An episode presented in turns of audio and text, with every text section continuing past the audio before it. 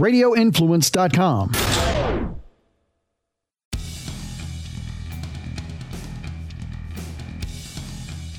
Welcome to the Lawfather podcast. As always, we are here at Lawfather headquarters.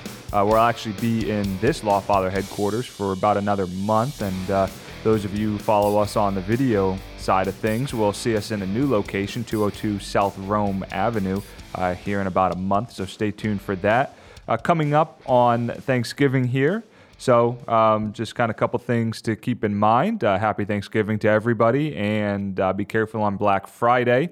And just a little show note: will uh, there will be no show airing on the 30th. I'll be off for Thanksgiving, so I'll catch you guys next one in December. Uh, so hopefully, all of you have good Thanksgivings. And one last piece on Thanksgiving before we get into some of the legal topics that we're going to talk about today is check us out in Hyde Park on Tuesday, uh, November 24th from 11 to 1. Look out for the Lawfather Jeep. We will be giving away uh, turkeys. Uh, we'll be giving them away in the form of Publix gift cards. Okay, we normally we do a turkey drive and we give or a turkey giveaway rather and we give away actual turkeys uh, this year with COVID and all the related pieces to it. Uh, we're going to scale it down some and uh, because normally we have a big party, DJ, everything else, and give away turkeys. But this year we're going to give away Publix gift cards in the amount of an average turkey and an average pie. So come out, take a look at us for that. Uh, Salt Pines and the Law Father have actually come together also. We will be giving away a couple of Yetis that are co branded with Salt Pines and the Law Father. So come take a look at those things. Check us out at Hyde Park, November 24th, uh, 2020 from 11 a.m. to 1 p.m. Like I said, take a look for the Lawfather Jeep. That's where we will be. So let's get into a couple topics today, a couple things we're going to look at. First is the Toronto Raptors. And what do the Toronto Raptors have to do with the law? Not a ton except for the fact that we are in Tampa and the Raptors will be at least starting the first half of the season in Tampa this year. So, really looking forward to that. Uh, kind of some interesting nuances that have come out of this. Uh, number one, I don't think we know yet whether or not there will be fans in the stands. Personally, I'm hoping that there will be some avenue for those of us in Tampa who want to watch professional basketball. Yes, we have professional basketball in Orlando, but those of you who live in Tampa know that the short 90 mile trip to Orlando is treacherous and can take upwards of over two hours. So, not really an easy venue to get to, which actually brings up kind of an interesting point in all this, which I never realized, and maybe those of you listening didn't realize as well. So, we do have the Orlando Magic, and they are in Orlando, obviously, which those of you who aren't familiar with the area, Orlando and Tampa, like I said, are 90 minutes away from each other. And when you're talking about professional sports leagues, the they break up the teams, and those teams have rights to certain areas. All right. Um, so when you're talking about basketball, you have the Orlando Magic here. Orlando owns the rights, or the Orlando Magic owns what's called the territorial rights to the Tampa area. So that means that Orlando Magic games show up on Tampa TV, right? But what's going to happen here? We're going to have the Toronto Raptors here in Tampa. Are those of us in Tampa going to be able to watch them? Are they going to be a quasi Tampa team? Well, it doesn't look like that. And here's the couple of pieces that that I'm seeing and hearing is number one, the Raptors owner has said, "Hey, look, they're a Toronto team, Tampa. Hands off. We're just borrowing your arena. They're our team. Don't get used to it. Be kind of cool if they did stay, though, right?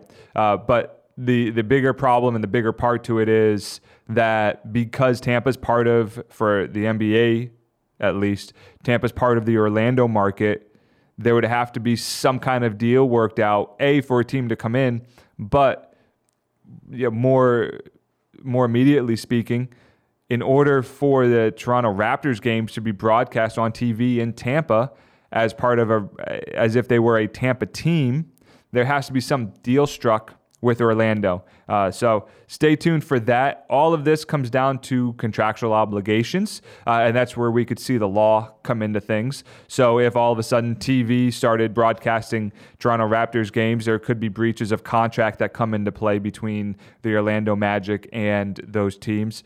I don't think we're ever going to get there. I don't think that it's one of those things that these TV stations are going to take the chance uh, uh, of breaching a contract with the Magic, but that would be how the law could play into things. And hey, if the Raptors love Tampa as much as I hope that they do, maybe uh, we look at a breach of contract action for them to move from Toronto to Tampa. Who knows? Uh, just on keeping on the legal side of things, also, uh, one of the, the things that will likely happen here is look, there's still a Toronto team, there's still a Canadian team, and those players will still be taxed at the Canadian the U.S. Uh, based taxes that they can, that they currently pay. How it works in professional sports, uh, and having been a sports agent, is it has to do with where the team is located. So. Uh, most recently, I had a guy who signed with the Mets, and uh, he was drafted by the Mets and, and signed. And the team, when they initially brought him in, signed him with the Gulf Coast League Mets, which is based here in Florida, uh, Port St. Lucie, I believe. And the contract there was with the Gulf Coast League Club because the Gulf Coast League Club had an LLC, and that meant that players had no income tax because Florida has no income tax. Whereas if they signed a contract with the actual New York Mets entity, they would actually be taxed at the New York rate. So that's what we see here. And, and there's taxes that come into play because these guys play in, in several different states. Uh, a lot of tax ramifications when you're talking about professional sports.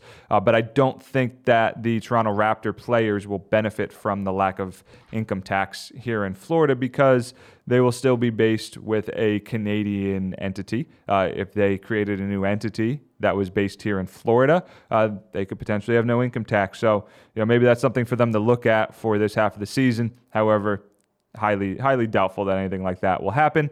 But that are the Toronto slash Tampa Raptors. T and T, I think uh, I think we have a winner there. Maybe they could come on down and be the Tampa Raptors, or do what the Rays had talked about doing and split time, Toronto and Tampa, just like Montreal and Tampa was in the talks there for a little bit. But anyway, so not a lot of legal stuff going on there, but definitely very interesting. Uh, could potentially have some legal things, but I don't think we're going to see those. So let's take a look at another topic that based here in Florida, uh, although it can actually expand out across the country. And let's look at your social media posts, your Instagram, your Twitter, your Facebook. Okay? That's yours, right? You put that out into space. It's your words. Freedom of speech, First Amendment. Okay? But is it? And it's kind of an important topic, and it's something that everybody needs to consider. So, what brought this on was a professor at the University of Miami. All right. And anytime you're looking at things like this, you really need to look at what we on the legal side call the totality of the circumstances. And it's really just looking at everything. Look at the big picture. Try to figure out what's really going on here. And I think that's going to be an important thing. But those of you who are listening who work in Florida really important thing to keep in mind Florida is an at will state, which means that employers can fire for basically no reason at all. Okay. The only real thing there is you can't discriminate. Okay. You can't fire somebody because of their race, you can't fire somebody because of their religion. Okay. But the reality is you can fire somebody just because. Okay. You don't necessarily have to have a reason. So even though you can't discriminate in your firing, I don't know how you would ever prove discrimination in firing unless you had an employer who outright came and said, I'm firing you because of your race. I, I, I mean, I can't imagine that. Um, although, hey, it, it probably happens. Uh, one thing, having been in law enforcement and working in the law, you learn to not ever be surprised by anything that people do.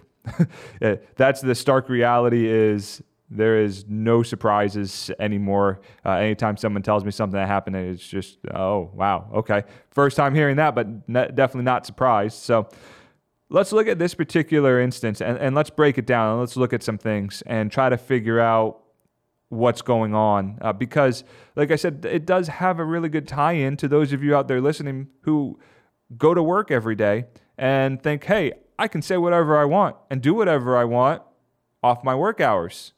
But can you? Because are you a reflection of that company? I can do and say what I want because of the First Amendment, right? It's not necessarily true. And, you know, one of the pieces that's not protected by the First Amendment is vulgar and inflammatory language. Okay? It's just not. It, it, it's so free speech is essentially free speech to a point, right? And then it's not free speech. Now, there's a difference when we're talking about free speech in the First Amendment between what the government can regulate and what private business can regulate. So also keep that in mind, okay? Because the Constitution and the amendments, the Bill of Rights, we're dealing with the federal government, we're dealing with the state government, okay? We're dealing with governmental entities. On the flip side of things, private business, private enterprise can really do what they want. They can set different standards. Okay, so very, very important to keep in mind.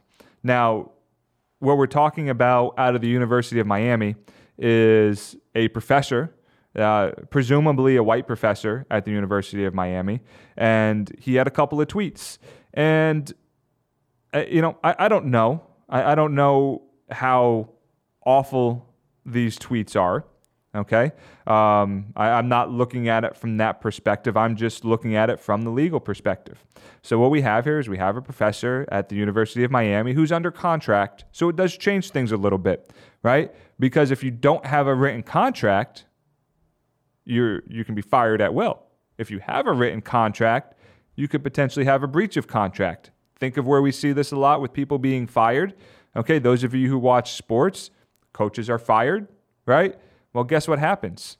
That team or that college or university has to pay that coach based on the terms of their contract unless that coach breached the contract. And we see that sometimes. We see every once in a while where a coach will fight their termination because they'll say, well, the university breached the contract. And the university goes, no, we're not paying because you breached the contract because you did something that you shouldn't have done right? You did something that violated the morals clause. And generally speaking, employment contracts have basically a quote unquote morals clause. It's a catch all. It's the if we think you do something that hurts our brand, then we can terminate you. Okay? That's how that works. That's what that is. And it is. It's a catch all. It can be I don't like the shirt that you were wearing because of the graphic that was on it because I think that maybe it could possibly hurt our brand. That's it. Okay? So, really kind of low bar when we're talking about a catch all. But we look at these tweets and to give a little bit of perspective to it, because if you look at it in a vacuum, maybe these tweets don't make sense. But one of the pieces that I look at trying to think this through is we have a college professor. Don't we want our college professors to maybe stretch the limits on things, to to look at different ways to approach the world, to to take these different concepts and try to make sense of, of why certain things are happening and maybe think outside of the box, right? Now, I'm not saying to go and be racist. I'm not. Okay. Don't get me wrong whatsoever. Okay.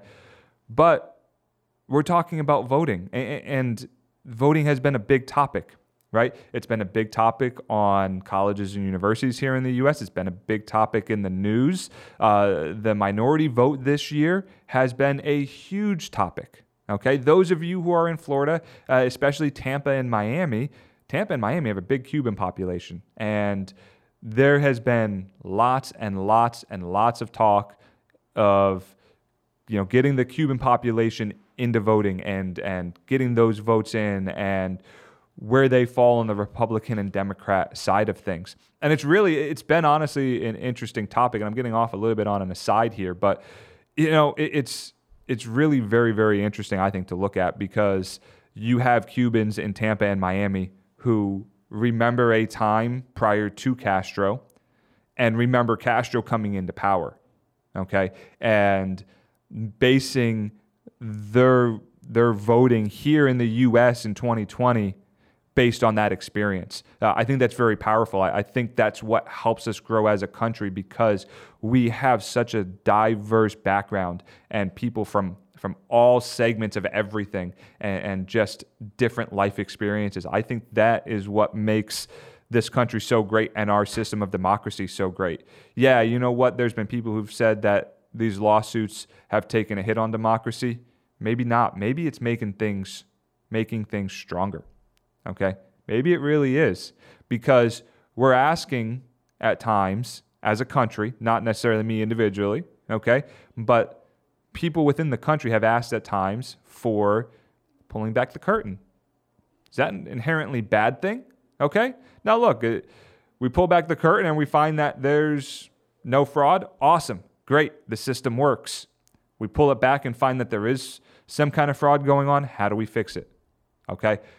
At the end of the day, no matter what happens, I think it makes our country stronger. I think it makes democracy stronger here. I think it makes our voting system stronger. And the good news is, Florida is not part of the discussion as to anything broken. Uh, we had our famous hanging Chads moment. So, luckily, we in Florida aren't part of that. But let's get back to this because what this professor at the University of Miami is looking at is in his quotes, blacks allow themselves to be taken for granted and treated horribly by Democrats. Latinos don't. Also, population difference will grow because blacks have 50% more abortions than Latinos per cap. Okay? And that per cap would be per capita. So it's a way to equalize, right? Uh, one for every 100,000 people, for example. Okay? It, it just, it takes when you have different numbers, it helps put it basically into a percentage that makes sense. Now, could I find a big part of that tweet to be inflammatory and wrong. Yeah, I, I think, uh, you know, it's one thing to look at how blacks vote versus Latinos vote and why. Okay. Now, do I think where he may have crossed the line is the abortion side of things? Yeah.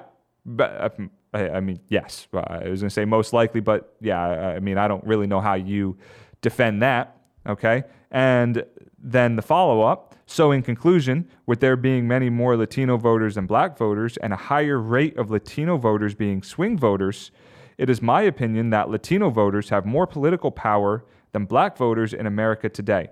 Again, I welcome disagreement and debate. All right, so let's look at that. Where does this fall apart from the legal side? Well, you know, uh, abortion is a very tough topic, right? You're never going to fall, I think, on the right side of that topic unless you're a politician, right? If you're on the Democratic side, you're going to fall on the right side of that topic with your party. If you're on the Republican side, you're going to fall on the right side of that topic with your party. You're an employee at a university that isn't teaching some sort of class that has to do with the politics of abortion, you're going to fall on the wrong side of it. Okay, it doesn't matter what your opinion is on it. You're going to fall on the wrong side because 50% of the people are going to say you're right, 50% are going to say you're wrong bad spot to be in. This professor, in his own words, okay, is quote unquote married to a woman of color. What impact does that have on this? Well, you know, I, I just, I don't know. Me personally, I couldn't imagine, right, somebody being in a marriage with somebody and being different races and, and having one of them be racist. I don't know how that would work at home, okay? Um, so to come out and say that this person is racist, uh, I, I don't know, right? Maybe he is. I don't know him. I don't know anything about him other than his quote of of who he's married to. Okay, I, look, being married for almost ten years now, uh, I can tell you if there was some sort of peace like that, it, it would be really very hard to maintain a relationship that you're actually living with somebody. Okay, uh, I think that would come out, and I think it would destroy a relationship. But hey, um, maybe not. But he's under contract with the university. So the university can't just fire him. So we talked about being able to be fired at will. Doesn't apply here. What we'd be looking at from the legal perspective is a breach of contract. And where I think he's gonna, going to fall apart on it, and where I think the university could fall back on, is the abortion piece. Now, kind of interesting, the professor has come out and said that he's been fired, right? Although he still works at the university, and the university has actually come out and said, we haven't fired him. So, so which is it, right? Um, but something to keep an eye on, something to look at. Um, you know, I, I don't think that second tweet, I think the second tweet actually is open for discussion, right? I think that's what we want. And this is what I was getting to when I started this. I think that's what we want out of our college and university professors. I think we want them to welcome that debate. I think we want them to welcome that discussion because I think that discussion helps further the country and helps further democracy. Okay? Uh, look, the discussion is just that. I mean, look, I, I have attorney friends who, you know, we, we fall on opposite sides of, of Republican and Democrat. And guess what? We can have discussions. And sometimes they'll try to change my mind. Sometimes I'll try to change their mind. And sometimes, amazingly, we actually agree on things, right? So discussion is important because that person may go, hey, what about this? And maybe it's something you had never thought of. And you go, hey, you know what? That makes a little bit of sense. Let me look into this some more. So, long story short, can your tweets, your Instagram posts, can your Facebook posts get you fired? Yeah, absolutely. Okay, 100%, uh, especially in Florida, at will state, you can be fired at any time. If you have a contract, generally there's a morals clause within those contracts. So those can be terminated, okay, because you as the employee would be in breach. Meaning, if you're in breach, it means you did something that violated the contract, which means that there are penalties. Okay, so interesting story to keep an eye on. Uh, like I said, this is out of the University of Miami. So we'll keep an eye on that as we go through some things. But big thing, keep in mind watch, watch your social media.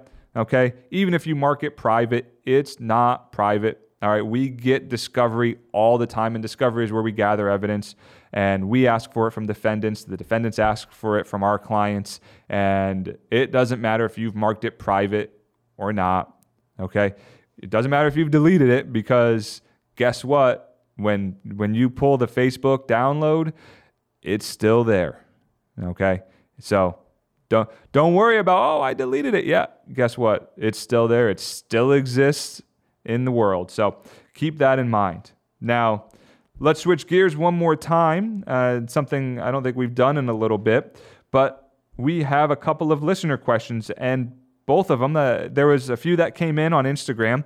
As always, okay, you can ask your listener questions on Instagram. You can send me a direct message, or when I put the story up on Instagram, you can respond to that. Uh, either way works. Or you can reach out at lawfather at tampalawfather.com, which is the email address solely dedicated to this show and for listener questions. Uh, so I picked two out today that have to do with timing okay? Uh, and it's really kind of an important thing to know the timing of things. And these two questions deal with kind of, they follow the right timeline as we talk about time, if you will. Uh, no pun intended there. Uh, so the first one is How soon after my accident should I contact an attorney? Great question. Uh, you know, I, I, think the insurance companies would want you to never contact an attorney. Uh, but, you know, I, I think from our perspective, from the attorney perspective, it's really imperative that you contact an attorney immediately. Okay, because here's why. A lot of times the insurance companies want to take your statement. And I can tell you, having been a person who's taken statements from people, who's interviewed people, uh, you know, back in my law enforcement days, getting statements out of people is a little bit of an art. Okay, and the insurance companies, they want to get information from you that's in the light most favorable to them. Okay, and you can do that. It's it's easily done. Okay? You start getting people to say things and do things that they don't really want to do. And, and, like I said, having been in law enforcement, having interviewed people before, yes, we would read them their Miranda rights, and you would be shocked at what people would tell you. Oh, you must have coerced him. You must have done this. You must have tricked him. No. I, I wish I had an understanding of the psychology that goes along with people telling you things that they shouldn't tell you, that probably deep down they know they shouldn't tell you, but they tell you anyway. Okay. Um, to get off a little bit on, a, on an aside, I vividly remember when I my first year or two with the sheriff's office in Pinellas County, we had an 18 year old who had uh, set fire to his parents' car. He was deep in the woods somewhere, uh, and we actually were only able to trace it back by the tag. And we go and, and, we actually started the conversation off with the parents, just notifying them of, of their car and, and, that hey, we found their car and it had been burned. And um, if you've ever seen a car fire, it, it's it's kind of amazing. It actually melts literally everything. Uh, the glass turns to liquid, uh, and then when the fire gets put out, it actually turns back into glass. Uh, but it, it can actually destroy all of the identifying features, right? The the VIN number plates, the license plate. That that's how hot car fires can burn. And, and luckily in this one we we had the license plate. But I, I vividly remember sitting at this kitchen table with their 18 year old son, who was the last person known to have the car, and start talking to him. And, you know, hey, you're not you're not in trouble. You're free to leave. Um, can I ask you a few questions? Sure. And start asking some questions and, and getting deeper and deeper. And lo and behold, turns out he took the car to the woods and he burned it. Now, I can't remember why, okay? But the moral of the story is people will tell you things that they shouldn't, okay? And that applies to car crashes as well. I get these recordings uh, of people who they've talked to their car insurance first. And I listen and I, I kind of cringe. Oh, I'm perfectly fine. Well, it's an hour after the crash. And then they're calling me the next day saying, oh man, as the day went on, I got, I'm really sore. Okay. Now we're trying to unring the bell because now the insurance company is holding up that recording saying, look, you're fine. You're fine. You said you were fine. Okay. So keep that in mind. So, how soon after should you contact an attorney? Right away, because we can help you through that statement. It's very important for us to get pictures of everything. We want to get pictures of the road if we can. We want to get pictures of the cars. Kind of an important thing to keep in mind, and most people don't know this. And, and this goes back to having learned how to put crashes back together in law enforcement. Anti-lock brakes are a great thing, but what doesn't happen when you have anti-lock brakes are skid marks. Okay, so you hear a lot from the insurance companies. Well, there was no skid mark. so how bad could it have been? Well, guess what? Skid marks don't generally happen on anti-lock brake cars, but there is a ghosting effect that happens in the roadway when you apply the brakes in a situation where before anti lock brakes, you probably would have had skid marks. And guess what? Those go away very quickly. So if you're able to grab pictures of those right away, you're going to be in a much better spot and you get those to your attorney right away. That helps a lot as well. So when should you contact an attorney after a crash? Immediately. Okay. Call 911. Uh, uh, call 911. Make sure everybody's fine. Get the police on their way. After that, call 855 Lawfather. It's honestly, it's that simple. Uh, that's that's really the immediacy of how these things should go. So that's how quickly after. Now let's look at another piece of time from the next question: is how long do accident claims take to settle? Now that's not a fair one to necessarily be able to answer to, to put a hard line time frame on that. Now I can tell you our systems show us how long it takes for cases to settle, and our average is five months. No, I can tell you some are shorter than that and some are far longer than that. So, really, it comes down to the nuances and the mechanics of the crash and the severity of the crash, the severity of the injuries, the amount of the policy limits. Okay. Now, a policy limit doesn't tell us the value of a case, the person's injuries do, but it can tell us the speed in which a case can resolve because it can tell us the medical treatment that can be had during the course of the case. Okay, so that's a little bit tougher question to answer. If I were to give a real answer to that, it's somewhere between five months and two years. Okay, I I don't see that many on the two year spectrum. Now, a lot of times that deals with cases that are in litigation. That deals with uh, a lot of times a commercial carrier in a really bad crash case. Uh, you know, there's circumstances that come out that you have all the factors that that say this case is a slam dunk, and that person's owed a lot of money. But you have insurance companies when we're talking, you know, close to seven figures, you know, uh, close to a million dollars that get to the point of we're not necessarily going to give you our money without you filing a lawsuit and without us doing the litigation dance. And oh, by the way, because it's such a big thing, we're going to hire a defense attorney who's going to drag this thing out as long as possible. So that's what we're looking at there. Generally speaking, five months is a good time frame. Uh, if it's a little bit more nuanced and a little bit more on the injury side, or a person has surgery, it can creep longer uh, and go from there. So that is the timeline. Those are the listener questions. This is the Law Father. Uh, check us out, as I said, on the 24th, November 24th, 2020, from 11 a.m. to 1 p.m. in Hyde Park Village, giving away Publix gift cards for turkeys. All you got to do is follow us on social media. So follow us on social media, come see us. We verify that you followed us, and you get a Publix gift card. Okay? Now, look, supplies are going to be limited, so make sure you get out there early because once it's gone, it's gone. Okay? So, that is the show for today. As always, follow us on all of our social media, rate, review, and subscribe to this podcast. And one of the last shows here in the original Lawfather headquarters as we get ready to head to the new Lawfather headquarters in December. That is the show for today. Lawfather out.